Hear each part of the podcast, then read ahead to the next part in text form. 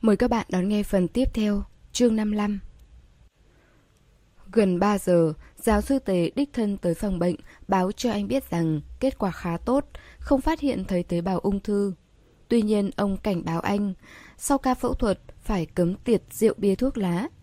Giáo sư Tề kiểm tra tình hình khép miệng của vết mổ, cùng lúc đối chiếu với mấy số liệu trong tờ xét nghiệm. May mắn thay, nguy hiểm đã qua, an lành lại tới. Sau khi giáo sư Tề đi, ôn dĩ ninh tưởng như ngã quỵ. Đường kỳ sâm mỉm cười nhìn cô, hỏi một cách không đứng đắn. Có nhớ buổi trưa nói gì không? Ôn dĩ ninh lảng tránh. Em đo lại nhiệt độ cho anh. Đường kỳ sâm nắm lấy ngón tay nhỏ nhắn của cô không buông. Trên mu bàn tay anh vẫn còn kim châm. Ôn dĩ ninh không dám di chuyển. Bị ánh mắt nóng bỏng của anh chiếu tới, cô không nhịn nổi, mím môi, nghiêng người, dựa sát anh. Cô thì thầm... Ông chủ, niệm niệm nuôi anh. Bảy ngày sau khi phẫu thuật, đường kỳ sâm đã có thể xuống giường đi lại. Từ ngày thứ tư, anh đi khoảng 10 phút. Tới bây giờ là một tiếng. Cơ thể và tinh thần của anh đang dần hồi phục. Gia đình anh có cử người tới chăm sóc, nhưng anh không cần, chỉ giữ cô ở lại. Cảnh An Dương lo lắng, nhưng bà không muốn căng thẳng với con trai, cho nên im lặng đồng ý. Hôm nay đẹp trời, ánh nắng ấm áp, hai người đi dạo một vòng quanh vườn hoa. Lâu lắm không được tắm nắng, cho nên đường kỳ sâm chưa kịp thích ứng. Cả người dựa hẳn vào ôn dĩ ninh. Lúc trở về phòng bệnh, ôn dĩ ninh hết nói nổi. Trong này làm gì có nắng, anh không thể đứng thẳng lên mà đi à? Đường kỳ sâm trở tay, ôm cô càng chặt, hùng hồn đam. Không thể. Ôn dĩ ninh dãy dụa, không hài lòng. Vô lại. đừng kỳ sâm dựa hẳn vào. Dù sao em cũng phải nuôi anh. Ôn dĩ ninh nở nụ cười, không dám đẩy anh ra. Người ốm, đúng là ông trời mà. Hai người lặng lẽ ôm nhau khoảng 2 phút dưới ánh nắng đông ấm áp. Đường kỳ sâm hít hà mùi hương của cô. Mọi nỗi lo âu đều tan biến. Thậm chí anh còn có cảm giác tai qua nạn khỏi sau tai nạn. Ôn dĩ ninh vùi đầu vào cần cổ anh, đột nhiên nói Xin lỗi. Có thể người khác không hiểu, nhưng đường kỳ sâm thì có. Lời xin lỗi này chính là nỗi ân hận của cô đối với lần chia xa ấy. Đường kỳ sâm trầm mặc trong giây lát rồi đáp lời Niệm niệm Những gì ông trời ban cho Anh không thể can thiệp anh có thể thông cảm với lựa chọn của em. Là lỗi của anh Em chẳng có lỗi gì cả. Lúc nào anh cũng tôn trọng quyết định của em. Ôn dĩ ninh có thể nghe thấy Tiếng lòng mình dậy sóng. Nhưng tôn trọng Không có nghĩa là anh đồng ý. Đường kỳ sâm đột nhiên thay đổi chủ đề Giọng nói khác lạ. Cùng lắm thì anh cho em thêm một năm, rồi anh sẽ đi tìm lại em. Dù có phải trói thì anh cũng phải đưa em về. Ô dĩ ninh ngẩn người, lúc sực tỉnh thì xót xa dâng tràn khóe mắt. Khuôn mặt cô dán sát bên cổ anh. Anh cười, vươn tay véo hông cô. Dính chặt thế làm gì? Ôn dĩ ninh theo lời, tiến lại gần hơn, đôi môi chạm vào dái tai anh. Hơi thở anh nóng lên, cô trêu chọc xong, lập tức bỏ chạy, ỉ vào cơ thể khỏe mạnh, rời ngay khỏi lòng ngực anh. Cô khiêu khích đứng cách xa, rồi nở nụ cười gian tà. Đường kỳ sâm chỉ ngón trỏ về phía cô, lơ lửng giữa không trung. Hôm đó, em nói gì với Kha Lễ? Quên rồi hả? Em nói gì cơ? Đường kỳ sâm nhướng mày. Là ai khóc lóc nói rằng chỉ cần anh khỏe thì sẽ theo đuổi anh một lần nữa ấy nhỉ? Gò má ôn dĩ ninh lập tức nóng bừng, tựa như miếng thịt tái ba phần. Đường kỳ sâm ngồi xuống giường bệnh, hai tay miễn cưỡng vòng trước ngực, hơi nghiêng đầu, nheo mắt nhìn cô. Ánh mắt nóng bỏng, tựa như đang nhóm lửa nướng thịt, nướng chín nốt bảy phần còn lại trên gương mặt cô. Anh bật cười, gọi tên cô, không trêu chọc nữa. Ôn dĩ ninh. Trịnh trọng gọi đầy đủ. Ôn dĩ ninh theo bản năng ngẩng đầu. Dạ. Đường kỳ sâm nói Anh yêu em Đường kỳ sâm dường như đã khỏi hẳn anh mặc quần áo bệnh nhân sọc xanh trắng Mái tóc mềm mại rủ trước chán Chút đi lớp vỏ bọc Trở về lại nguyên trạng Trong mắt anh chỉ còn lại tình cảm chân thành Trong khoảnh khắc này, dường như ôn dĩ ninh có thể trông thấy bóng dáng cậu thiếu niên kiêu ngạo thấp thoáng đâu đây, thế chỗ cho hình ảnh một người đàn ông 36 tuổi, trưởng thành, chín chắn. Câu nói này là lời biểu đạt tình cảm chân thành và nóng bỏng nhất trong cuộc đời mỗi con người. Ôn dĩ ninh cầm quả táo, đứng cách anh khoảng 2 mét, nụ cười cứ thế nở trên đôi môi. Xế chiều, Phó Tây Bình tới thăm đường kỳ sâm. Chưa thấy mặt mũi, đã nghe thấy cậu ta hô to gọi nhỏ. Em gái y tá ơi, cái tên bệnh nhân đẹp trai nhất tầng này nằm ở phòng nào ấy nhỉ? Đường kỳ sâm nửa nằm nửa ngồi ở trên giường, nhắm mắt nghỉ ngơi. Cây kim dài vẫn còn châm ở mu bàn tay. Chai nước truyền còn lại gần một nửa. Anh mở mắt, liếc nhìn cửa. Cái thằng ồn ào nhất tới rồi. Ôn dĩ ninh đặt sách xuống, đứng dậy mở cửa. Bàn tay còn chưa kịp chạm vào chốt thì cánh cửa đã được đẩy ra từ bên ngoài.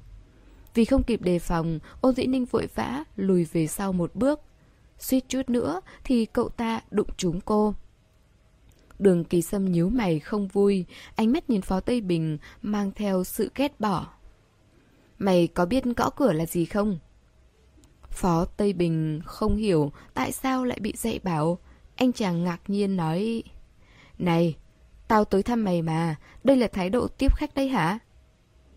Hoác lệ mình lấp lò phía sau, bình tĩnh lên tiếng Anh chàng ngạc nhiên hỏi Anh Tây Bình sai rồi, suýt chút nữa đụng phải cô ấy còn gì Phó Tây Bình bị hai anh em nhà này vây công, buồn bực kinh khủng Cậu là người phát ngôn của nó thật đấy à? Đường Kỳ Sâm nói gì, cậu cũng ủng hộ vô điều kiện phải không? Hoác Lệ Minh tỏ ý, đấy là chuyện đương nhiên. Ôn dĩ ninh hơi mất tự nhiên, nghiêng người, nhường đường. Anh Tây Bình, anh vào ngồi đi.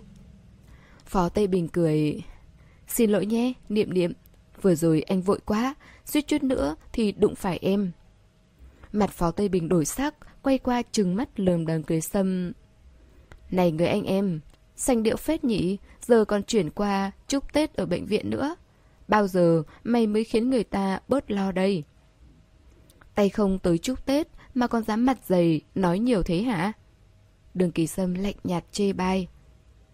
Được đấy, vẫn còn sưng chỉ trích cơ mà, chứng tỏ chưa yếu lắm đâu. Trêu chọc đôi câu, rồi Phó Tây Bình ngồi xuống bên mép giường, gác chéo chân, cười híp mắt nhìn đường kỳ sâm. Đường kỳ sâm thở dài.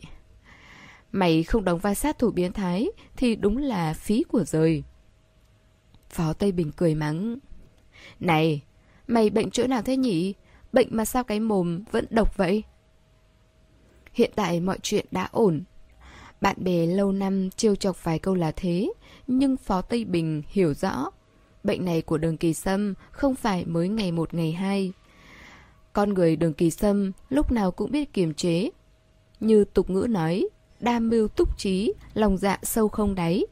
Cần phải kể tới nữa là sự si tình. Anh có đúng hai mối tình, một là đơn phương, còn một chính là hiện tại. Nói si tình cho dễ nghe, chứ thực ra tình cảm của anh không hẳn là quá dài. Trong chuyện tình cảm, hầu như anh rất thụ động. Ngần ấy năm, có biết bao phụ nữ tiếp cận lấy lòng, nhưng dường như trên thế gian này chẳng ai có thể sưởi ấm con tim anh. Phó Tây Bình cảm thấy sớm muộn gì cũng có ngày anh sẽ xảy ra chuyện. À không, giờ xảy ra rồi còn gì. Phó Tây Bình cứ nghĩ lại là sợ, nói Tao đi Nam Mỹ nghỉ lễ, hôm qua về mới hay tin. Người anh em, về sau đừng đùa kiểu này nữa nhé. Cơ thể đường ký sâm vẫn còn yếu, giọng nói mang theo sự mong manh. Ông cụ chặn hết tin tức, mày không biết là chuyện bình thường.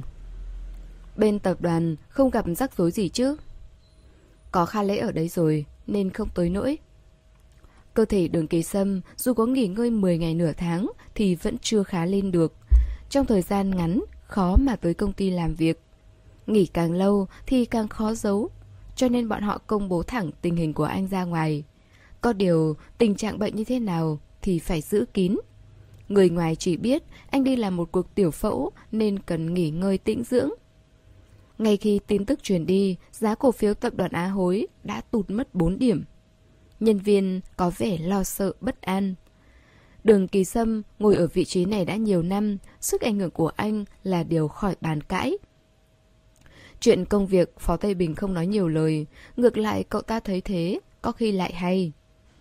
Đáng ra mày nên nghỉ ngơi sớm mới phải. Sau đó, anh chàng liếc nhìn ôn dĩ ninh một cách đầy hàm ý, cười hỏi Niệm niệm, gọt táo cho anh Tây Bình à?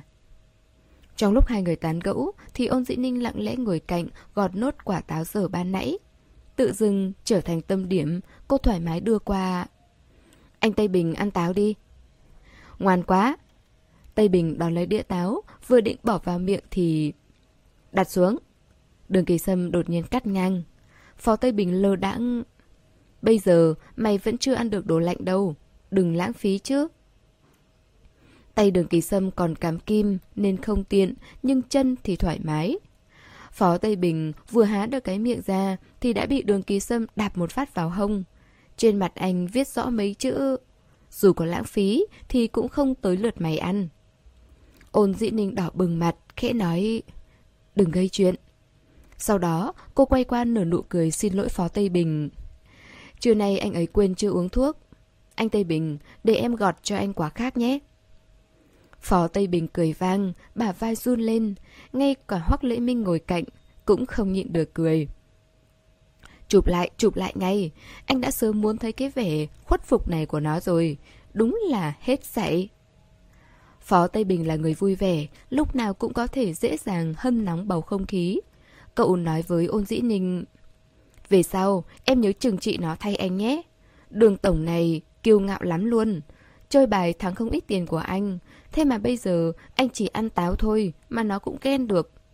Trước đây bọn anh ngồi xem phim với nhau, anh đã nhận ra sở thích khác người của nó rồi. Thấy thằng bạn nhắc tới chủ đề này, đường kỳ sâm cảm thấy có gì đó không ổn. Vì vậy, anh bèn lớn tiếng gọi Phó Tây Bình. Phó Tây Bình không hề dừng. Thật ra mấy chuyện này là do Hoắc Lễ Minh kể lại. Đàn ông mà, ai chẳng có sở thích riêng thích mãi rồi cũng thành thói quen. Mấy tên khác thì chỉ thích nhìn ngực, nhìn chân, nhìn eo. Thế có biết anh kỳ sâm của em thích nhất bộ phận nào không? Chính là bắp đùi đấy. Cậu ta thích ngắm từ phần bắp chân hất lên. Càng nhìn thì ánh mắt cậu ta càng phát sáng. Em nói có kỳ cục không? Này này này, kỳ sâm, có phải sở thích của mày hơi đặc biệt quá không? Theo bản năng, ôn dĩ ninh ngoảnh đầu nhìn đường kỳ sâm, khóe miệng đường kỳ sâm khẽ giật, bùn rủn dưới ánh mắt khó mà tin nổi của cô. Đường kỳ sâm lạnh lùng, trực tiếp sai hoắc lễ mình. Quẳng cậu ta đi. Phó Tây Bình vừa nghe thấy ý đuổi khéo, liền biết đường kỳ sâm không hài lòng. Tới cũng tới lâu rồi, vốn chỉ định đến thăm bệnh. Giờ biết đường kỳ sâm vẫn ổn thì Phó Tây Bình cũng an tâm hơn hẳn. Anh chàng tự giác đứng dậy. Thôi được rồi, Mày nghỉ ngơi đi, khi nào bình phục thì mấy đứa lại tụ tập nhé. Hoác Lễ Minh về theo. Trên đường đi lấy xe, Phó Tây Bình càng nghĩ càng thấy thú vị. Cậu ta nhướng mày, hỏi Tiểu Hoác đi bên cạnh. Ê, có lẽ nào nó với Niệm Niệm chưa từng ngủ với nhau không? Hoác lệ Minh sặc nước bọt, ho khan tới nỗi, mặt đỏ lên. Phó Tây Bình lại tiếp tục chép miệng suy diễn. Sao mà cậu ngây thơ thế? trái xăm long, phải xăm bạch hổ rồi cơ mà. Sau nhiều lần kiểm tra, giáo sư Tề nghiêm túc xác nhận rồi ông mới đồng ý để anh xuất viện vào ngày mai. Trong thời gian nằm viện, Cảnh An Dương có tới vài lần. Lần nào ôn dĩ ninh cũng tự giác đi ra ngoài để lại không gian cho hai mẹ con. Nhưng Cảnh An Dương chỉ ở lại một lát, sắc mặt bà không quá tệ, nhưng sự chán nản và suy sụp đan xen khiến người ta phải cảm thông. Ôn dĩ ninh đứng đợi ở cửa, đương nhiên sẽ chạm phải mặt bà. Tình cảnh lúc đó khá lúng túng. Trông thấy cô, cảnh An Dương nhanh chóng thu lại sắc mặt, quay trở lại hình tượng ung dung, cao quý. Vài lần chạm mặt, ôn dĩ ninh đều chủ động chào hỏi. Bác gái. Cảnh An Dương thoáng gật đầu đáp lại, sau đó đi thẳng, không nói thêm một lời. Lần cuối cùng, hai người chạm mặt ở bệnh viện. Đột nhiên, cảnh An Dương nói với cô một câu vất vả rồi. Đầu óc ôn dĩ ninh đơ ra, cô quả thực khó mà lĩnh ngộ được ý tứ trong câu nói này. Cô lấy nước rồi đi về phòng bệnh. Đường kỳ sâm liếc nhìn cô hỏi Nghĩ gì thế? Ôn dĩ ninh lắc đầu Ôn dĩ ninh vẫn có chút kiêng kỵ cảnh An Dương, cô có thể nhận ra cảm giác tương tự nơi bà. Đúng rồi, mai anh có thể xuất viện về nhà tĩnh dưỡng đấy. Anh về nhà đi, đừng ở một mình. Nhà có nhiều người, thuận tiện đưa anh tới bệnh viện và chăm sóc chu đáo hơn. Ôn dĩ ninh nhúng ướt khăn mặt rồi vắt khô. Đường kỳ sâm ngẩng đầu, bình thản nói Về căn hộ cho yên tĩnh Thế em không tới chăm anh à? Nhà anh nhiều người thế chưa đủ hả? Em tới Thượng Hải quá lâu rồi. Hôm qua mẹ còn mới gọi điện mắng. Ôn dĩ ninh càng nghĩ càng áy náy. Vì đã để bà đón Tết một mình Ở trong căn nhà mới. Cô đưa chiếc khăn mặt vắt cô cho đường kỳ sâm. Anh không nhận, Thuận thế nắm lấy cổ tay cô đặt lên ngực mình. Sợ chạm phải vết thương của anh Ôn dĩ ninh vội vã rụt tay lại. Cẩn thận không lại đề phải. Không sao không đau tí nào. Cảm anh vuốt ve đỉnh đầu cô Đột nhiên lại nói Niệm niệm Anh xin lỗi. Ôn dĩ ninh xót xa Trở tay ôm lấy hông anh. Anh đúng là cái đồ lừa đảo Đã đồng ý với em tự chăm sóc bản thân Thế mà chăm sóc tốt tới nỗi Lên cả bàn mổ nằm. Em đã sớm muốn nói ra mấy lời này rồi Đồ lặt lộng, đồ thất hứa. Nỗi tủi thân và hoảng sợ tích tụ mấy hôm nay Tự như được chút hết ra. Tới nước này rồi mà cô vẫn không nỡ nặng lời. Đôi mắt cô khô khốc, Giọng nói khản đặc. Ông chủ, Em không cho phép có lần sau đâu nhé. Đường kỳ sâm hôn lên gương mặt cô. Tháng sau, Anh sẽ về gặp mẹ em. Ô dĩ ninh không mấy bận tâm đam Hai người gặp nhau nhiều rồi còn gì. Đường kỳ sâm khẽ khàng đam Lần này anh muốn chính thức ra mắt vào đúng Tết Nguyên Tiêu Đường kỳ sâm xuất viện quay về nhà họ đường tĩnh dưỡng Bác sĩ gia đình lúc nào cũng túc trực 24 trên 24 Lần phẫu thuật này đã khiến anh tổn thương tới nguyên khí Cảnh An Dương nào dám coi thường Gần đây bà thường đích thân xuống bếp nấu cho con trai ăn Ông ngoại ở Nam Kinh cũng tới Thượng Hải một chuyến. Cậu hai của đường Kỳ Sâm đã nhận được công văn chính thức thăng cấp, bắt đầu từ hội nghị tháng 3. Ông sẽ bắt đầu một nhiệm kỳ mới. Trước thềm cuộc họp, ông cậu cũng đích thân tới thăm thằng cháu này. Thế cũng đủ nhận ra nhà ngoại của cảnh An Dương yêu quý đường Kỳ Sâm như thế nào. Sau khi chuyện ở tập đoàn đã được thu xếp ổn thỏa, Kha Lễ vẫn bị ông cụ giáng chức. Ông cụ trách cậu thân ở một vị trí quan trọng như vậy, đương nhiên không thể chối bỏ trách nhiệm khi đường kỳ sâm ngã bệnh được. Kha lễ chấp nhận bị phạt, cậu và đường kỳ sâm ăn ý đã nhiều năm. Cân nhắc thiệt hơn nên đường ký sâm sẽ không đi đàm phán lại hình phạt với ông cụ. Sau khi quay về lại thành phố Hát, ôn dĩ ninh cũng bị Giang Liên Tuyết mắng chửi nhiều lần. Công lực mắng chửi của bà không hề giảm chút nào. Bà la lối, khóc lóc, thậm chí mấy từ khó nghe bà cũng có thể thốt ra khỏi miệng. Ôn dĩ ninh đối lý, bình thường nhanh mồm nhanh miệng là thế, giờ cũng chỉ biết ngậm chặt, không dám cãi lại câu nào. Ước chừng nước bọt văng lên mặt đã đủ dày, cô chợt cảm thấy bùi ngùi. Hèn gì, năm ấy ba mẹ lại không hòa thuận. Miệng lưỡi bà như thế này, ai mà chịu nổi chứ? 9 giờ, đường kỳ sâm gọi điện tới, Ôn dĩ ninh ôm một cục oan ức, cuối cùng cũng có chỗ chút. Đường kỳ sâm kiên nhẫn nghe, rồi mới hỏi cô. Mẹ anh nói sao? Ôn dĩ ninh bóp mũi, bắt chiếc rộng ràng liền tuyết. Đường kỳ sâm, đừng tưởng có tiền mà hay. Mẹ kiếp, cái thằng lăng loàn ở đâu ra? Hả? Lăng loàn? Đường kỳ sâm cười hỏi. Đột nhiên, ôn dĩ ninh nhớ ra. Đợi đã, anh vừa mới nói gì? Mẹ anh? Không phải chứ. Đường kỳ sâm, ai là mẹ anh cô? Người đàn ông nào đó bật cười thành tiếng, tiếng cười thiêu đốt cả lỗ tai ôn dĩ ninh, lan ra cả hai gò má. Cười đủ, anh dịu dàng nói, sắp rồi. Cuối tháng 3, tiết trời còn khá lạnh, mưa gió ẩm ướt liên miên, tiếng sấm mùa xuân đã được thức tỉnh.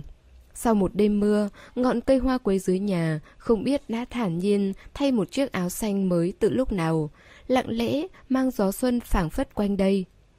Đường kỳ sâm từ Thượng Hải tới vào thứ bảy. Đã hơn hai tháng kể từ khi phẫu thuật, cơ thể anh đã được người nhà chăm sóc cẩn thận, gần như hồi phục hoàn toàn rồi. Khi được một tháng, anh đã bắt đầu xử lý dần chuyện kinh doanh. dù không tới công ty, nhưng ngày nào Kha Lễ cũng mang các vấn đề quan trọng cần được giải quyết tới đường ra báo cáo. Cuộc họp mỗi tuần đều được tổ chức dưới hình thức gọi video. Đường ký sâm duy trì giờ giấc khá lành mạnh. Trong thời gian hồi phục sức khỏe, lượng công việc Kha Lễ sắp xếp cho anh tuyệt đối không được vượt quá 6 tiếng. Dì Phú trong nhà cứ đúng giờ là qua đốc thúc anh uống thuốc. Chỉ thiếu điều chuẩn xác tới từng giây phút. Vì vậy lúc ôn dĩ ninh gặp lại đường kỳ sâm thì sắc khí của anh đã tốt hơn hẳn. Mái tóc anh được trải hất ngược về sau để lộ vầng trán đầy đặn. Đôi mắt chính là bộ phận đẹp nhất trên gương mặt anh. Khóe mắt cong, lông mày xếch, bộ dạng quyết đoán nghiêm nghị đã trở về. Đường kỳ sâm tự mình lái một chiếc SUV mới của Porsche. Sau cốp xe, đựng đầy quà dành cho người lớn. Ôn dĩ ninh xuống dưới cửa đón anh, cô mặc một chiếc áo dạ ngắn màu trắng, tôn lên đôi chân thẳng dài thon thả. Cô đứng dưới tán cây liễu đang đâm chồi xanh biếc, nở nụ cười với anh từ phía xa. Qua lớp cửa kính, đường kỳ sâm giảm tốc. Khung cảnh lúc này tựa như được cắt ra từ một bộ phim. Chỉ nhìn thôi cũng khiến trái tim anh mềm nhũn. Sau khi đậu xe xong, ôn dĩ ninh chủ động mở cửa xe giúp anh, làm động tác xin mời. Dí dỏm nói, đường trưởng lão, đường xá xa xôi, vất vả cho ngài rồi. Đường kỳ sâm nén cười, nhướng mày nói, không vất vả, buổi tối đợi anh tắm rửa sạch sẽ, còn em đi đun sẵn nước là có thể ăn thịt đường tăng rồi. Dứt lời, anh nghiêng đầu. Hồn nhiên thì thầm bên tai cô. Tùy tiểu yêu tinh niệm niệm xử lý. Lộ tài ôn dĩ ninh nóng bừng, nóng tới nỗi tự như có ngọn lửa đang trực bùng cháy. Đường kỳ sâm không trêu chọc cô nữa, anh dắt tay cô đi ra sau cốp. Mẹ em có nhà không? Lần trước mạng muội tới là anh thất lễ. Lần này anh có chuẩn bị quà cho bà. Anh không biết bà thích gì nên mỗi thứ chọn một tí. Vừa mở khóa, ôn dĩ ninh đã hết hồn. Thế này không phải là một ít quà nữa rồi. Đồ đạc chất đầy cả cái cốp rộng. Nước hoa, khăn lụa, áo khoác. Thậm chí ôn dĩ ninh còn thấp thoáng thấy cả một vài hộp nhân sâm. Cô tùy tiện chọn ra hai thứ để anh đỡ phải lên tay không. Rồi hai người bước vào thang máy. Đường kỳ sâm ôm cô vào lòng, cúi đầu hôn. Ôn dĩ ninh vội đẩy anh ra. Này, có camera đấy. Đường kỳ sâm ôm mặt cô, lớn tiếng nói. Thì nói bảo vệ tắt đi. Ôn dĩ ninh phỉ cười. Anh nghĩ đây là á hối chắc. Đường kỳ sâm cũng phá lên cười. Cuối cùng chỉ khẽ mổ lên cánh môi cô.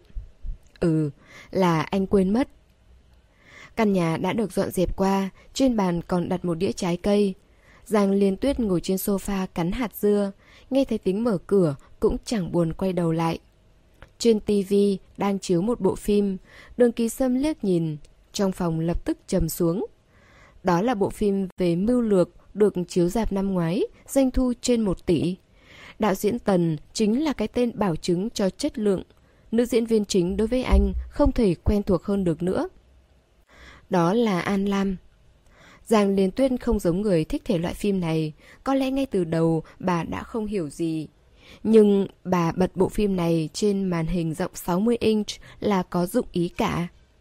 Đường kỳ sâm cung kính chào bác gái. Lúc này ánh mắt Giang Liên Tuyết mới nhìn qua. Ồ, đường tiên sinh tới đây à? Ôn dĩ ninh không hiểu bà đang có ý quỷ gì, bên trưng mắt cảnh cáo bà.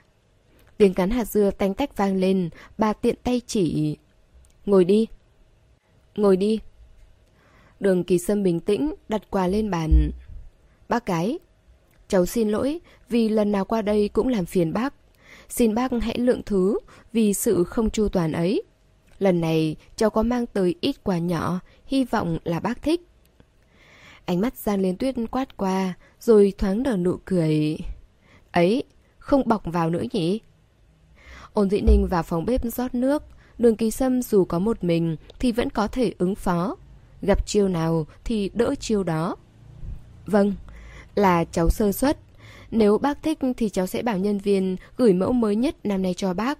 bác vừa ý cái nào thì bảo bọn họ giao hàng tới là được.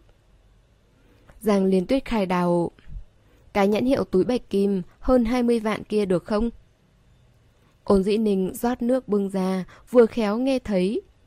Túi bạch kim nào? Giang Liên Tuyết tiếp tục cắn hạt dưa, vắt chéo chân, tán gẫu về bộ phim với đường kỳ sâm. Nữ chính đẹp nhỉ? Nghe nói tên là cái gì An ấy? Đường kỳ sâm không lảng tránh, bình tĩnh trả lời. An Lam. Giang Liên Tuyết vẫn chăm chú nhìn anh, bà cười nói tiếp. Cậu là fan của cô ta à? Ngay cả Dương Quốc Chính cũng thích kiểu này. Nghe thì có vẻ không có ý gây khó dễ gì. Đụng tới chuyện này, trong lòng ôn dĩ ninh vẫn còn hơi luẩn quẩn. Không phải là cô quá để tâm, chỉ là thấy không được tự nhiên. Tựa như giữa cô và đường kỳ sâm có một bức màn mỏng ngăn cách. Tuy hai bọn họ không có gì mờ ám, nhưng quãng thời gian ấy cô chưa từng tham dự. Tình cảm vài chục năm ấy chỉ thuộc riêng về An Lam và đường kỳ sâm. Thứ tình cảm được tích lũy qua thời gian này vô cùng to lớn và vững chắc. Trên thế gian này, liệu có bao nhiêu người có thể đặt một quỹ tích sâu như vậy trong cuộc đời của bạn chứ? Tâm trạng ôn dĩ ninh khá phức tạp, không phải vì cô không tin tưởng đường kỳ sâm, mà bởi cái cảm giác tới trước tới sau vẫn có thể gây cho người ta một cảm xúc khác lạ. Thấy con gái trầm mặc, Giang Liên Tuyết càng không vui, bản năng che chở con gái trỗi dậy. Bà vừa định tiếp tục soi mói, thì đường kỳ sâm chủ động nói... Cháu và An Lam là người quen cũ. Trong lĩnh vực này, quả thật cô ấy khá nổi bật. Cháu cũng có ra tay giúp đỡ đôi chút. Lần sau nếu bác thích thì cháu sẽ dành một vé buổi ra mắt bộ phim mới tiếp theo gửi bác. Không xáo rỗng, không lấp liếm cho qua. Đường kỳ sâm thẳng thắn thừa nhận mối quan hệ này, chứng tỏ bản thân ăn ngay nói thật, quang minh lỗi lạc, không hề sợ hãi bất cứ lời nói và sự thăm dò nào cả. Giang Liên Tuyên không còn gì để nói. Đường kỳ sâm đã tiến xa thêm một bước, cắt bỏ những khúc mắc trong lòng hai người, rút gân chóc thịt, thẳng thắn nói. Không chỉ An Lam, gia đình cháu đã từng làm bác và Dĩ Ninh tổn thương không ít.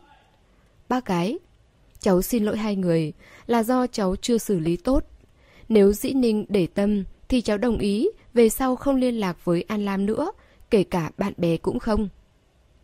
Tim dĩ ninh giật thót, hoang mang nhìn anh. Cô biết, với tính cách của đường kỳ sâm, đã nói ra, chứng tỏ đó là một lời hứa hẹn trịnh trọng. Ý anh rất rõ ràng, anh sẽ cắt đứt hoàn toàn với An Lam. Dù là tình cảm trong quá khứ hay là tương lai, anh dùng phương pháp thẳng thắn như vậy, chỉ vì muốn cô được an tâm. Giang Liên Tuyết đã mài dao, chuẩn bị sẵn sàng, vậy mà giờ phút này không công kích nổi câu nào. Bà chớp mắt, nhìn đường kỳ sâm, cố gắng tìm ra sơ hở từ ánh mắt anh. Đường kỳ sâm thản nhiên đón nhận, nơi chân mày thể hiện rõ sự kiên định. Mãi một lát sau, ánh mắt Giang Liên Tuyết mới dịu đi, bà nhìn đống quà, hất cằm hỏi. Đó là nhân sâm hả? Đường kỳ sâm đáp là bạn cháu mang từ nước ngoài về. Bác gái nấu thành canh uống rất tốt. Giang Liên Tuyết chế nhạo. Tôi thấy hợp với cậu hơn đấy. Đường kỳ sâm sững người, Giang Liên Tuyết lại hỏi tiếp. Đường tiên sinh bao nhiêu tuổi rồi nhỉ? 36. Giang Liên Tuyết cười. Vậy cậu đoán xem tôi bao nhiêu tuổi? Đường kỳ sâm mất tự nhiên nhưng vẫn duy trì vẻ lễ độ. Bác gái nhìn còn trẻ lắm. Giang Liên Tuyết nhướng mày. Không phải nhìn như, mà là tôi còn trẻ thật. Tôi chỉ lớn hơn cậu có 9 tuổi thôi. Đừng có bác cái này bác cái nọ. Gọi chị gái còn được ấy chứ. Đúng không hả? Ôn dĩ ninh. Bà làm khó đường kỳ sâm mãi không buông. Ôn dĩ ninh sớm đã không vui. Cô tức giận nói. Chị cái gì mà chị? Gọi luôn là em gái Giang ấy. Mẹ dám thưa không? Giang liên tuyết lườm con gái. Sao mà không dám? Con bảo nó gọi xem nào. Đường kỳ sâm nằm không cũng trúng đạn. Anh khép nép, vẫn cứ cung kính như cũ. Ba cái. Giang liên tuyên cười khúc khích, tâm trạng thay đổi thất thường. Ân cần, niềm nở, hâm nóng bầu không khí. Ấy, tiểu đường, ăn chút hoa quả đi. Nhà chúng tôi tuy không có nhân sâm, nhưng dưa hấu vàng thì vẫn có. Ăn đi ăn đi, ăn dưa vàng đi. Đau dạ dày ăn cũng tốt lắm. Sau đó, bà chuyển kênh, bật một bộ phim gia đình máu chó, rồi dồn hết sự tập trung vào đó. Ôn dĩ ninh đúng là hết cách với bà. Cô nhún vai, nhìn đường kỳ sâm đầy bất đắc dĩ. Đường kỳ sâm bao dung mỉm cười, kiên nhẫn ngồi xem tivi cùng Giang Liên Tuyết. Sau bữa tối, Giang Liên Tuyết ra ngoài tản bộ như thường lệ. Đường kỳ sâm hỏi... Bác cái, bác có muốn cháu đi cùng không? Giang Liên Tuyết nghĩ tới mà sợ. Vài bà thím trò chuyện sinh hoạt đời thường, lẹo đẽo theo sau, là một người đàn ông phong độ tiêu sái, khí thế áp đảo. Hình ảnh kỳ quặc này khiến Giang Liên Tuyết lập tức từ chối. Không cần, để ôn dĩ ninh đi cùng cậu thì hơn. Sau khi bà đi, ôn dĩ ninh không nhịn được, phì cười lắc đầu. Thật đúng là dày vò. Cô đang đứng cạnh bồn rửa bát, thì thắt lưng bị đường kỳ sâm siết chặt lấy từ phía sau. Anh cố tình dùng sông mũi cao cọ sát bên cần cổ. Cảm giác ngứa ngáy khiến cô cười né tránh. Đừng nghịch, để em rửa bát đã. Đường kỳ sâm đổi bên, tiếp tục dùng sông mũi cọ bên hõm vai phải. Ôn dĩ ninh lau tay, xoay người đối mặt, sau đó vươn tay, nắm lấy cằm anh. Đường kỳ sâm, anh đúng là vô lại. Tên vô lại nào đó, cúi đầu, mút mát lấy đôi môi cô. Đầu lưỡi ấm áp, thăm dò bên ngoài cánh môi, phát họa lên từng đường nét. Sau đó, anh khẽ cậy mở hàm răng, quấn quýt, khăng khít. Tình nồng mật ý, bắn văng tung tuế, xúc cảm ập tới, tràn ngập giữa môi và răng. Đường kỳ sâm đặt hết tất cả sự trân trọng dịu dàng vào nụ hôn này. Khi tách nhau ra, ôn dĩ ninh ôm lấy cổ anh, chóp mũi, tựa vào chóp mũi anh, rồi cô cúi đầu, nở nụ cười. Đường kỳ sâm nghiêng đầu, dây cắn rái tai cô. Ôn dĩ ninh cảm giác như có dòng điện chạy qua. Thậm chí cô có thể nghe thấy tiếng tia lửa lóe lên trong cơ thể mình. Nhưng trong hoàn cảnh này vẫn nên lặng lẽ dập tắt tia lửa đang trực nhen nhóm. Cả hai không dám để nó bùng nổ tại chỗ. Bình thường, Giang Liên Tuyên sẽ đi bộ khoảng nửa tiếng rồi về nhà. Ôn Dĩ Ninh dẫn đường kỳ sâm vào phòng mình nghỉ ngơi. Lúc cô rót nước nóng quay lại thì thấy anh đang đứng trước tủ sách, đọc quyển Kinh Thánh bản gốc. Ôn Dĩ Ninh nói, em ít xem quyển đó lắm, thỉnh thoảng mới dở ra.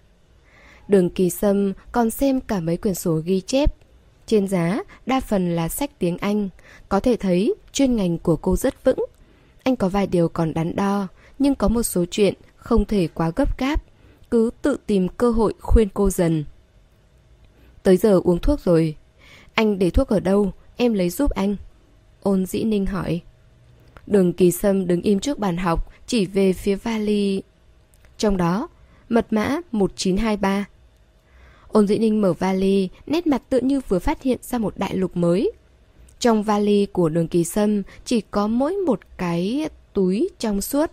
Bên trong để các loại sản phẩm chăm sóc da của nam giới, từ dạng nước tới dạng lotion, còn có hai cái mặt nạ màu đen. Nhãn hiệu này cô biết, đó là một nhãn hiệu đắt đỏ từ Na Uy. Mấy loại mỹ phẩm dạng nước và lotion này đều có dung tích nhất định. Cô mở nắp ngửi thử. Ông chủ, anh cũng biết chăm sóc quá nhỉ?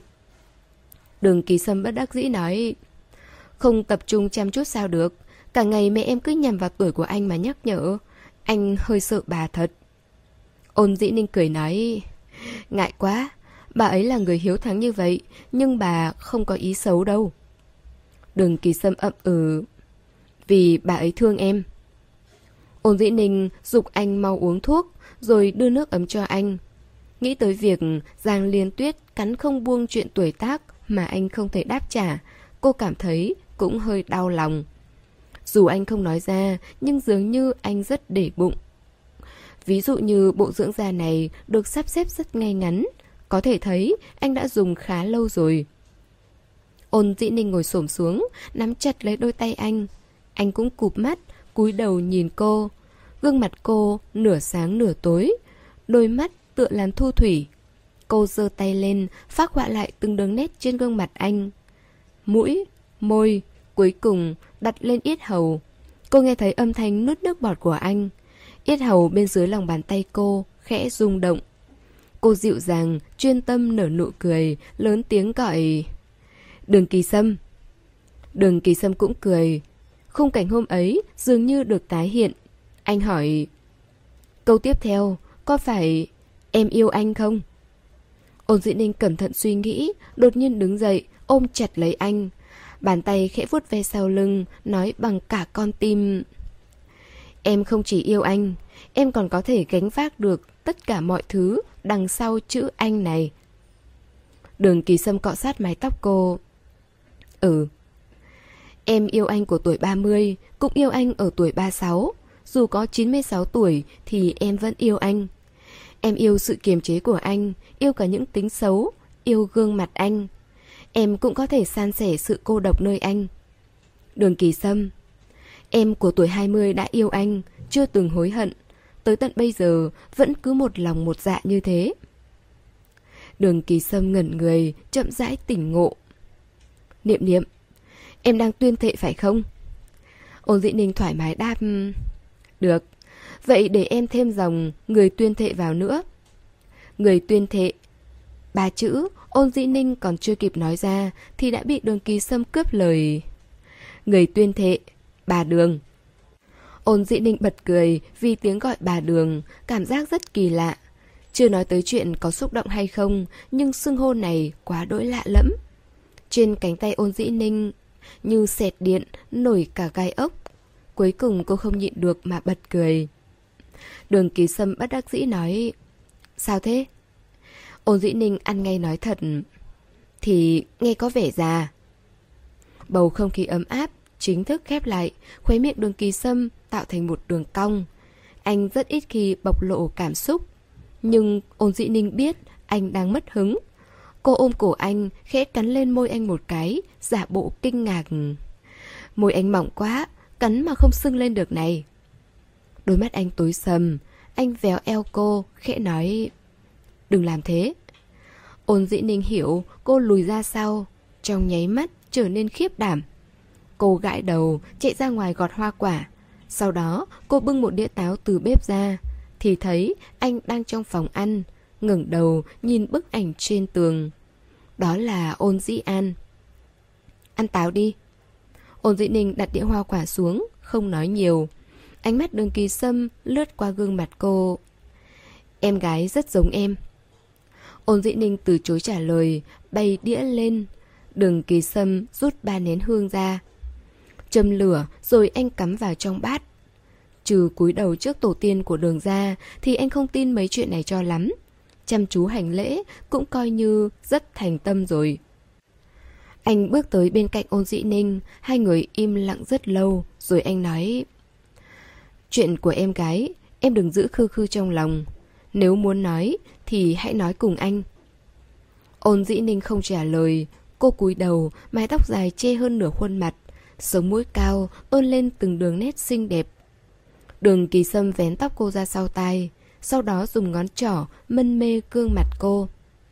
Ôn dĩ ninh ngẩng đầu Nhìn anh nở nụ cười Giống như cô có thể dễ dàng che giấu hết mọi chuyện Vào sâu nơi đáy mắt Đường kỳ sâm không nói về chủ đề này nữa, anh chuyển qua kể về bản thân. Anh sinh ra ở Hồng Kông. Khi đó, chuyện làm ăn trong nhà chủ yếu vẫn còn ở đó. Khi còn bé, anh phải đi lại luân phiên giữa Hồng Kông và Quảng Châu. Tới tiểu học thì anh mới quay về Thượng Hải. Trong ấn tượng của Ôn Dĩ Ninh, đây là lần đầu tiên anh nói về chuyện gia đình. Những gia tộc lớn thường giữ chuyện kín như bưng. Lần trước cô nghe được từ Trần Táp nói qua về tình hình ông ngoại của anh ở Nam Kinh nên mới có thể hiểu một cách mơ hồ. Với xuất thân hiển hách, cộng thêm sự dẫn đầu của tập đoàn Á hối trong ngành, vậy mà rất ít khi thấy anh lên báo. Ngay cả trên Baidu cũng không tìm kiếm được thông tin gì. Truyền thông bó tay chịu chết, vậy mà giờ anh lại chủ động đề cập tới khiến cô phải giật mình. Cả đời ông nội anh luôn tôn thờ một nguyên tắc, đó là phải kiên cường sắt đá. Ông yêu cầu anh rất nghiêm khắc.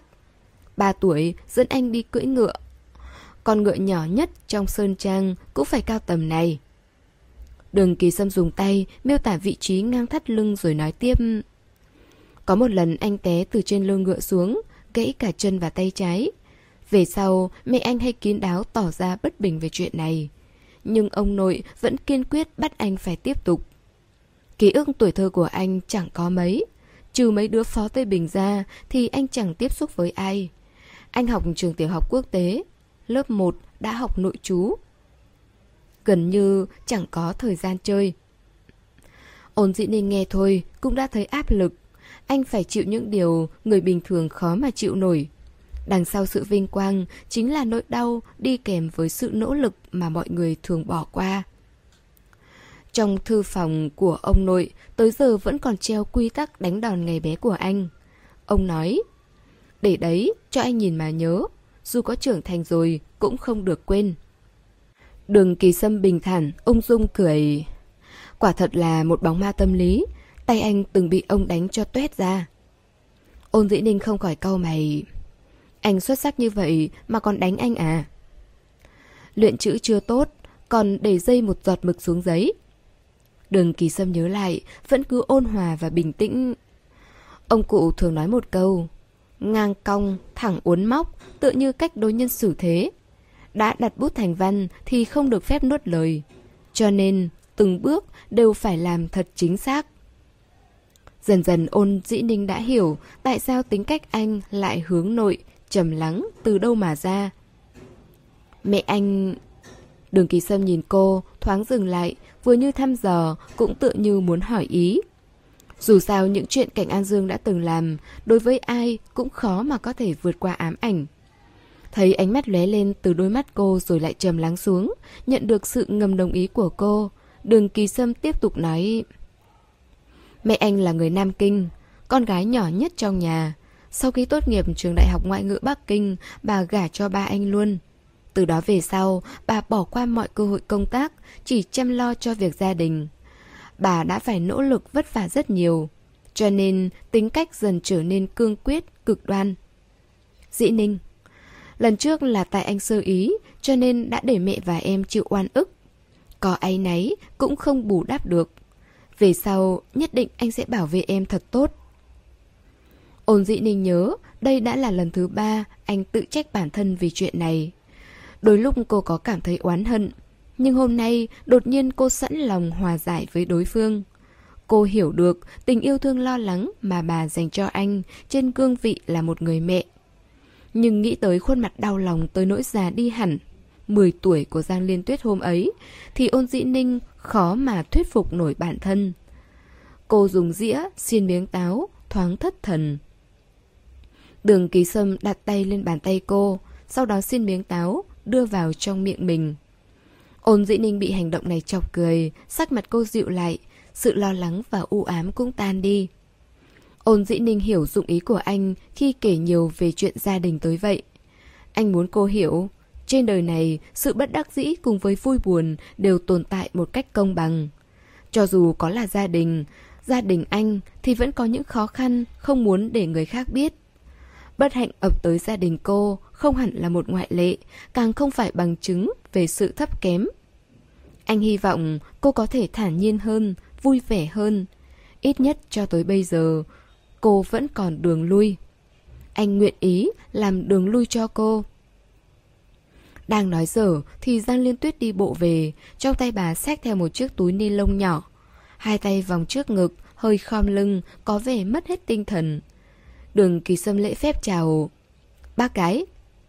Giang Liên Tuyết thậm chí chẳng buồn liếc mắt, bà vội vã quay về phòng. Ôn dĩ ninh nhìn theo bóng lưng bà, thoáng nhíu mày rồi đi tới gõ cửa. Mẹ sao vậy?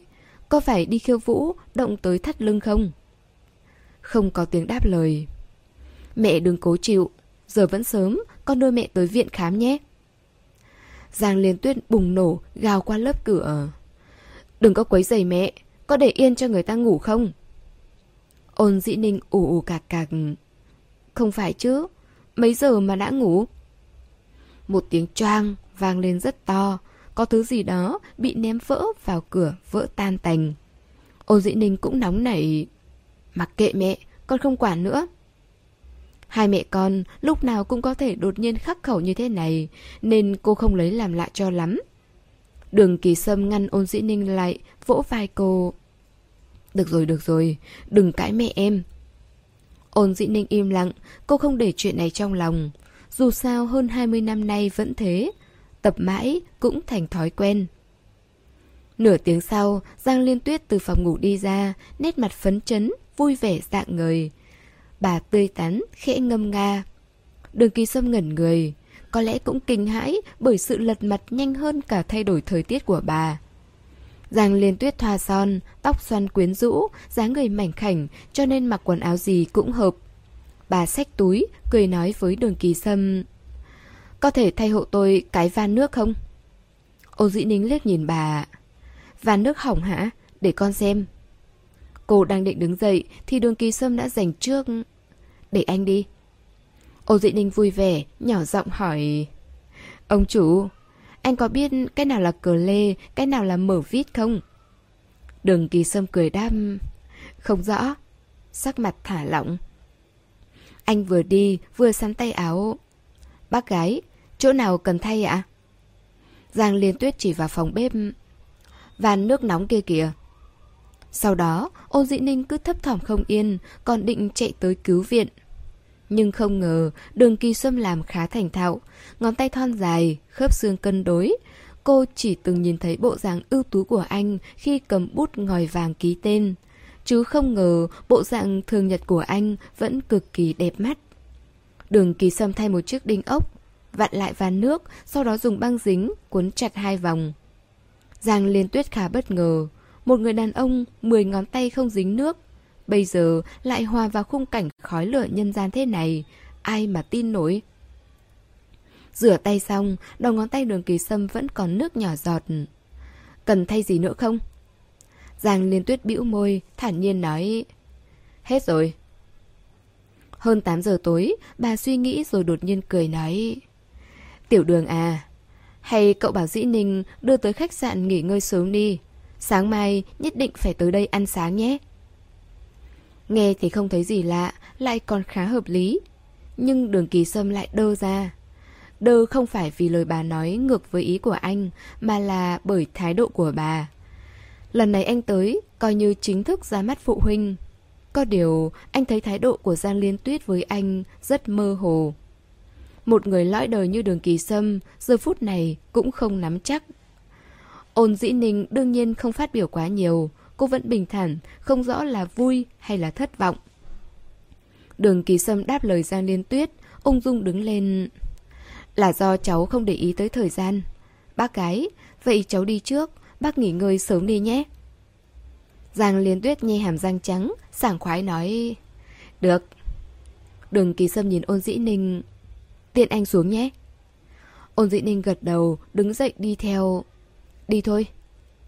Tay xách theo vali, sau khi lên xe, hai người đều nở nụ cười cùng một lúc. Đường kỳ sâm bất đắc dĩ nói, biết thế, chả kéo vali lên làm gì. Ôn dĩ ninh cười tới rung cả bả vai. Lúc đó anh nghĩ gì thế? Em thấy anh đến vui quá nên cũng không để ý nữa. Em cứ cười đi. Đúng là nghẹn chết anh mà. Anh lướt qua bảng điều khiển, hai tay bưng mặt cô rồi thô lỗ hôn lên. Ôn dĩ ninh từ bị động biến thành chủ động, phối hợp chiến miên cùng anh. Khi hai người lấy lại được hơi thở, cả anh và cô đều không khỏi bật cười. Đường kỳ sâm thở dốc, ánh mắt trong bóng tối lập lòe ánh lửa. Ôn dĩ ninh cúi đầu trước cái nhìn chăm chú của anh, sự ăn ý trong bầu không gian tĩnh lặng này tựa như từng bước sôi trào. Cô khẩn trương, ngón tay theo bản năng túm lấy váy, khẽ khàng nói Anh lái xe đi, tới khách sạn lần trước nhé. Đường kỳ sâm thản nhiên rời mắt, khởi động xe. Xe mới nên vẫn còn nặng mùi. Ôn dĩ ninh định đưa anh tới khách sạn khác, hơi xa nhưng đẳng cấp hơn. Đường kỳ sâm nói, chỗ này gần cô, cố gắng ở vẫn được. Làm xong thủ tục rồi lấy thẻ phòng, nhân viên dẫn bọn họ lên. Trong lúc đó, Giang Liên Tuyết đã gọi dục cô tới tận 3 lần. Toàn mấy cái chuyện vặt vãnh không đáng kể. Cửa phòng đường kỳ sâm vừa mới mở được thì Giang Liên Tuyết lại gọi điện tới, ào ạt chất vấn. Sao con chưa về? Về giúp mẹ sửa dây cáp đi. Đang xem tới đoạn cây cấn thì mất mạng rồi. Ôn dĩ ninh im lặng, đường Kỳ sâm mỉm cười, dùng khẩu hình nói... Về đi. Bà mẹ vợ này còn khó đối phó hơn cả mấy vấn đề kinh doanh nan giải. Ôn dĩ ninh không hiểu hôm nay Giang Liên Tuyết chúng ta gì mà cư xử bất thường tới vậy. Sau khi về nhà, quả nhiên bà đang thong thả ngồi xem phim. Sao mẹ bảo mất mạng? Ôn dĩ ninh buồn bực ngồi xuống. Ấy, thất vọng hả? Phá hỏng chuyện tốt của con à? Giang Liên Tuyên cười nói. Vớ vẩn, mẹ sao thế? Ôn dĩ ninh bất mãn nói, nhưng tâm trạng thì vẫn ổn định. Im lặng một lúc rồi cô hỏi. Ngón tay Giang Liên Tuyết khẽ cuộn lại. Bà hiểu ý của con gái, nhanh chóng bình tĩnh đáp. Sao gì? Mẹ thử nó thôi. Ôn dĩ ninh trêu...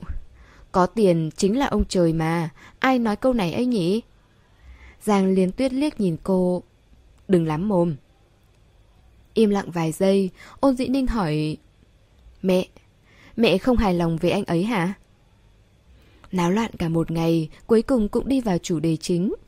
Lời thoại của bộ phim về đạo đức gia đình trên TV cứ huyên náo từng câu rồi lại từng câu.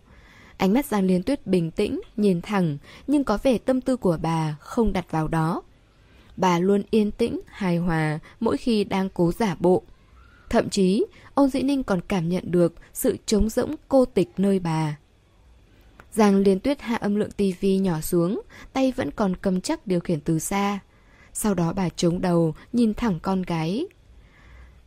Nó đối xử với con rất tốt, nhưng nếu con theo nó thì sẽ phải đối mặt với gia đình ấy. Mẹ nó quá lợi hại. Mẹ hiểu kiểu người này, bà ta là giai cấp đứng trên đỉnh kim tự tháp, làm gì cũng coi trọng thể diện.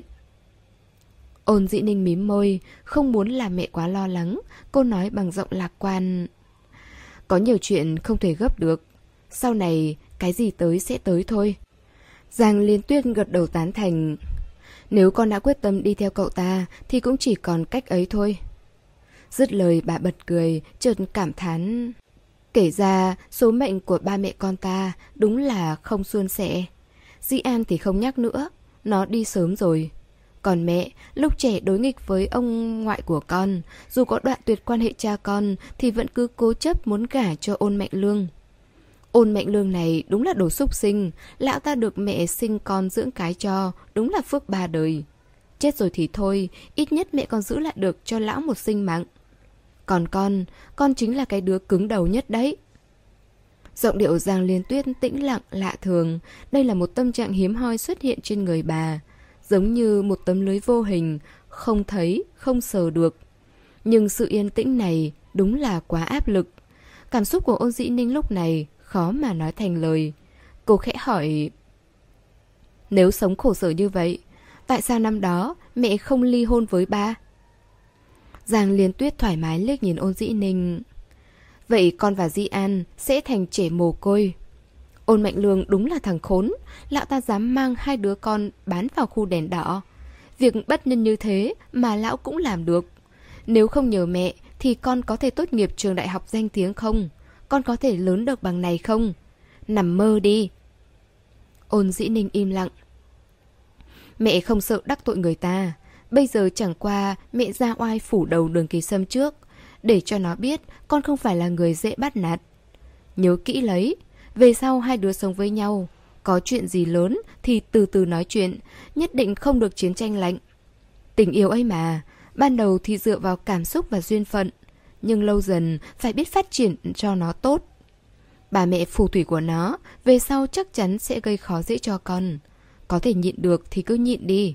Sau này nhỡ mẹ không còn ở đây, nếu bị ức hiếp quá cũng đừng sợ. Căn hộ này đứng tên con, ít nhất con còn có nơi để quay về. Từ trước tới giờ chưa từng có cuộc nói chuyện nào nghiêm túc thế này. Ôn dĩ ninh buồn cười. Cái gì mà mẹ không còn ở đây? À, con hiểu rồi, có phải mẹ muốn kết hôn với chú Dương không? Gương mặt Giang Liên Tuyết vẫn như cũ, bà nghiêng đầu, liếc nhìn ôn dĩ ninh. Mẹ mày đi ngao du sơn thủy, không được à? Được rồi, đây mới đúng là bản chất của bà này. Ôn dĩ ninh đứng dậy vươn vai, thấy trên đỉnh đầu Giang Liên Tuyết có vài sợi tóc bạc, cô thuận tay nhổ giúp bà. Nhổ được một sợi thì kéo theo mấy sợi khác rụng theo. Cô chép miệng... Mẹ cũng bị rụng tóc hả? Dạo này con cũng hay bị rụng lắm. Mẹ có muốn dùng thử dầu gội của con không? Giang Liên Tuyên ghét bỏ, nghiêng đầu né tránh. Bà đẩy cánh tay của cô ra, ngăn không cho lại gần mình. Đừng có mà làm hỏng kiểu tóc của mẹ. Ôn dị ninh cười khúc khích, chuẩn bị đi vào phòng tắm rửa. Vừa mới quay người, Giang Liên Tuyết gọi giật cô lại. Ôn dĩ ninh. Dạ. Cô ngoảnh đầu. Sổ đỏ lần trước mẹ đưa, con đã cất chưa? Trong ngăn kéo ạ. Cất kỹ cả chưa? Con khóa lại rồi. Đọc lại cho mẹ, mật mã tấm thẻ tiết kiệm ngân hàng biêu điện xem nào. Làm gì ạ? Ôn dị ninh bái phục. Giang Liên Tuyết vui vẻ reo rao. Không phải con tốt nghiệp đại học phục đán hả? IQ chắc phải xuất sắc lắm chứ nhỉ? Ôn dĩ ninh bực bội cười. Lý do dở hơi gì vậy trời? Giang Liên Tuyết cố chấp. Thế có thuộc hay không? Ôn dĩ ninh không muốn bà lại nhảy, bèn vừa đi vào phòng ngủ, vừa lắc cánh tay trái. 896, 521. Còn của ngân hàng thương gia thì là ngược lại. Thấy cô đã trả lời, Giang Liên Tuyết yên tĩnh trở lại. Phòng khách lớn như vậy, chỉ còn lại mỗi mình bà. Ánh đèn từ tivi hắt ra, lúc sáng lúc tối. Bộ phim này hơn 100 tập. Giang Liên Tuyết theo dõi tới tập 75. Phân cảnh nam nữ chính sinh ly tử biệt. Đôi mắt bà trở nên nguội lạnh, ánh mắt dần cạn kiệt. Cuộc đời trong bộ phim có vẻ bấp bênh lên xuống.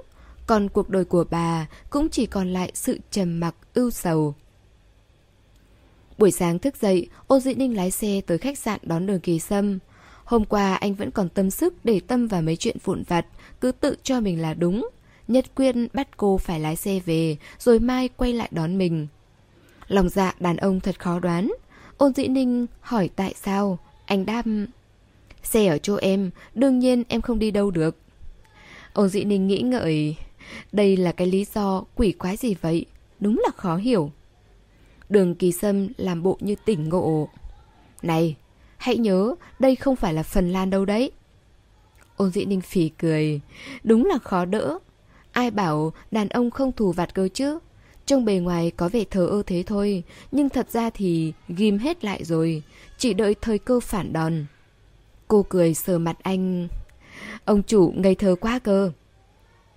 Lúc cô tới khách sạn thì đường kỳ sâm đã rời giường, anh thay một cái áo khoác màu be. Bên trong là áo len cao cổ màu xanh đậm. Tháng 3 vẫn còn rét, tỉnh hát nằm gần sông. Ôn dĩ ninh sợ anh ra ngoài trúng gió, liền lấy một chiếc khăn cổ mỏng trong vali, quàng lên cho anh. Cô lái xe đưa anh tới gần trường trung học phổ thông số 6 ăn sáng. Ăn xong, đường kỳ sâm đứng ở cổng trường ngắm một lượt. Anh thấy bên vách tường bên phải có gắn một tấm bảng danh dự. Trên đó còn lưu lại tên ôn dĩ ninh. Hàng đầu tiên, cột thứ hai, Đại học Phục Đán.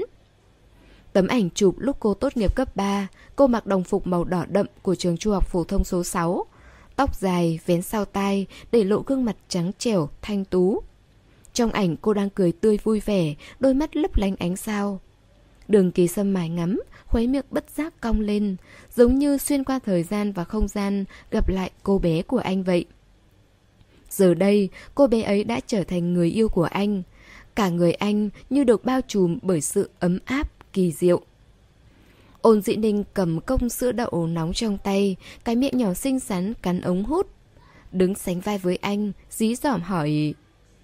Anh có muốn nói gì với tiểu mỹ nữ này không? Nụ cười trên môi đường kỳ sâm càng sâu, ánh mắt vẫn không rời khỏi ảnh. Anh nói... Rất vui khi được gặp em. Cuộc sống sau này, xin em hãy chiếu cố tới anh nhiều hơn nhé. Ôn dị ninh ngoắc ngón tay nhỏ bé của mình vào ngón tay anh. Còn anh bao bọc lấy bàn tay cô, nắm trọn vẹn trong lòng bàn tay mình. Bữa trưa hai người cũng ăn ở ngoài. Hôm nay ánh nắng khá đẹp, buổi chiều bọn họ lại tới công viên Tây Giao đi bộ một vòng. Rồi dẫn anh đi ngắm núi Mạc Phủ, đi thưởng lãm sông nước, dẫn anh hòa vào dòng người, cảm nhận quang cảnh ngày xuân ở một thành phố nhỏ ở phương Nam. Ở đây rất hiếm có nhà cao tầng, cũng chẳng có cầu vượt rắc rối như đô thị. Chỉ đơn giản là một căn nhà giữa bầu trời quang đãng. Hơn 4 giờ, Lý Tiểu Lượng gọi điện tới, cợt nhả nói... Ninh Nhi, dẫn bạn trai ra mặt nhà mẹ đẻ đi chứ nhỉ? Đừng có trốn, có phải đàn ông không thế? Cô và Lý Tiểu Lượng tình cảm thân thiết bao năm. Nghe anh nói vậy, cô nhấn loa ngoài cho cả đường kỳ sâm cùng nghe. Cô nghiêng đầu, nhướng mày, hỏi ý đường kỳ sâm. Anh thoáng nghĩ ngợi, rồi vỗ tay cô. Ôn dĩ ninh dạng dỡ, nét mặt kiêu ngạo khó mà giấu được. Đến thì đến. Này, em nói trước nhé, nhớ thể hiện phép lịch sự của người nhà mẹ đẻ đấy nhé. Hàn Huyên thêm đôi ba câu, Ôn Dĩ Ninh và Lý Tiểu Lượng nói chuyện với nhau đã quá quen thuộc, chỉ cần nghe là biết. Sau khi điện thoại ngắt máy, đường kỳ sâm trượt nói Cậu ta còn dám hẹn gặp anh, xem chừng lần trước vật tay vẫn chưa thấm nhỉ? Ôn Dĩ Ninh vui vẻ Ông chủ, có thật anh tốt nghiệp Thanh Hoa không đấy? Đường kỳ sâm liếc nhìn cô, lãnh đạm đạm anh mua bằng đấy, anh tốt nghiệp ở trường song ngữ quốc tế X, Thượng Hải cơ. Ôn dĩ ninh ngẩn người. Hả? Đường kỳ sâm đáp, trường mẫu giáo. Ôn dĩ ninh cười gập bụng, cô ngồi xổm xuống đất, bả vai run lên. Đường kỳ sâm cũng nín cười, bước qua giơ tay về phía cô. Cô nắm lấy, nhưng lại chơi xấu không chịu đứng lên, cứ ngồi ngẩng đầu nói Em muốn chơi trượt ván Đường kỳ sâm nắm chặt, rồi cứ thế kéo cô trượt dưới nền đất. Ôn dĩ ninh cười phấn khởi, niềm vui nho nhỏ này hòa tan dưới ánh nắng mặt trời, lặng lẽ tiến vào trong sinh mệnh. Bạn bè ôn dĩ ninh đã tới đông đủ, vừa thấy hai người tới, Lý Tiểu Lượng không hề tỏ vẻ như gặp phải kẻ địch. Nói một cách công bằng, tình cảm giữa anh và ôn dĩ ninh đã sớm vượt qua tình yêu lẫn tình bạn. Nếu bạn thân của anh có thể hạnh phúc, vậy anh nghĩ anh vẫn nên chúc phúc thay vì ôm nỗi tiếc nuối cả một đời. Ngồi đường vài phút, đường kỳ sâm có thể nhận ra bữa tụ tập này không phải là hồng môn yến. Các bạn thân mến, chúng ta vừa đón nghe phần tiếp theo của bộ truyện Tôi đã chờ em rất lâu rồi của tác giả Giảo Xuân Bính. Xin cảm ơn tất cả các bạn đã luôn dõi theo và ủng hộ kênh truyện. Hẹn gặp lại các bạn vào phần tiếp theo. Để ủng hộ kênh, quý vị có thể để lại bình luận, cũng như chia sẻ, hoặc có thể ủng hộ tài chính trực tiếp về các địa chỉ đã được ghi ở phần mô tả.